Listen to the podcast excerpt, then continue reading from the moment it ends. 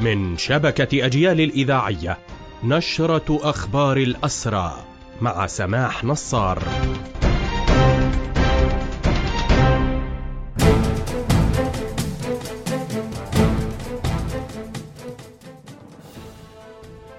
أهلا ومرحبا بكم إلى هذا اللقاء. تداهم الأيام والسنوات أعمار الأسرى في سجون الاحتلال مسرعة وهم في غياهب هذه السجون. في زنازين معتمة تكاد تغيب عنها الشمس والتي طالما حلم مئات الأبطال منهم برؤيتها دون أن تحجبها عنهم قضبان السجن أو سياسات السجن قرابة خمسة آلاف أسير فلسطيني يقبعون الآن في سجون الاحتلال تنهش أجسادهم الأمراض وتنخر عظامهم رطوبة جدران وزنازين الغرف.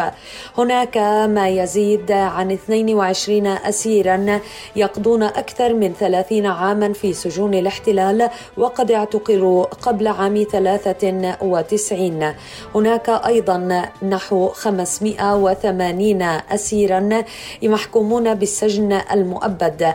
العشرات محكومون بأكثر من مؤبد واحد وأكثرهم أحكاما. هو الأسير عبد الله غالب البرغوثي المحكوم بسبعة وستين مؤبدا إضافة إلى خمسة آلاف ومئتي عام من السجن. هؤلاء الأسرى ما زالوا يبحثون عن بصيص الأمل وخيط رفيع يتمسكون به للخلاص من سجون الاحتلال وهم ما زالوا على أمل بهذا اليوم وما زالوا متمسكين بالنضال طريقا للحرية.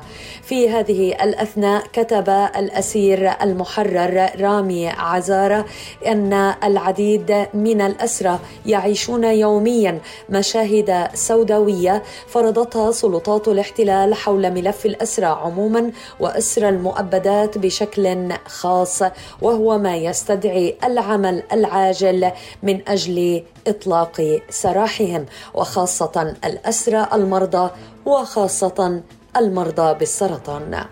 نواصل في أخبار هذه النشرة من راديو أجيال وفيها دخل الأسير خيري سلامه البالغ 42 عاما وهو من نابلس عامه الحادي والعشرين في سجون الاحتلال منذ اعتقاله عام 2003 وقد واجه سياسة الاعتقال في سجون الاحتلال منذ كان طفلا في عمر الثالثة عشرة. كذلك في أخبار هذه النشرة الأسيرة روان أبو زيادة وهي من بيتلو في رام الله تدخل عامها التاسع والأخير في سجون الاحتلال.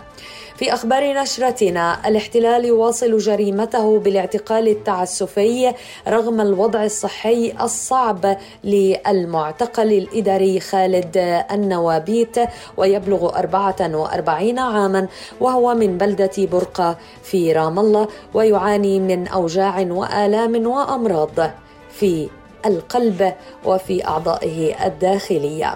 في أخبار نشرتنا نختتم بالتقرير النصفي الصادر عن مؤسسات الاسرى حول الاعتقالات والانتهاكات واحدث الإحصائيات. الاحتلال اعتقل أكثر من 3860 فلسطينيا في النصف الأول من العام الجاري 2023 وقد أشار التقرير إلى أن منظومة اليمين المتطرفة لدى حكومة الاحتلال تواصل التصعيد من مستوى الجرائم بحق الأسرى الفلسطينيين. بهذا مستمعينا تنتهي هذه النشرة الخاصة بأخبار الحركة الأسيرة. قدمناها لحضراتكم من راديو أجيال. تتواصل الفعاليات المنددة باستمرار اعتقال الأسير المريض وليد دقة وهو الأسير المفكر والقيادي في سجون الاحتلال من المعتقلين قبل عام 93 الحرية لأسرانا وكل الشفاء للأسرى المرضى بإذن الله. بهذا تنتهي النشرة قدمتها من راديو أجيال. تحية الحرية لأسرى الحرية وتحياتي سماح نصار.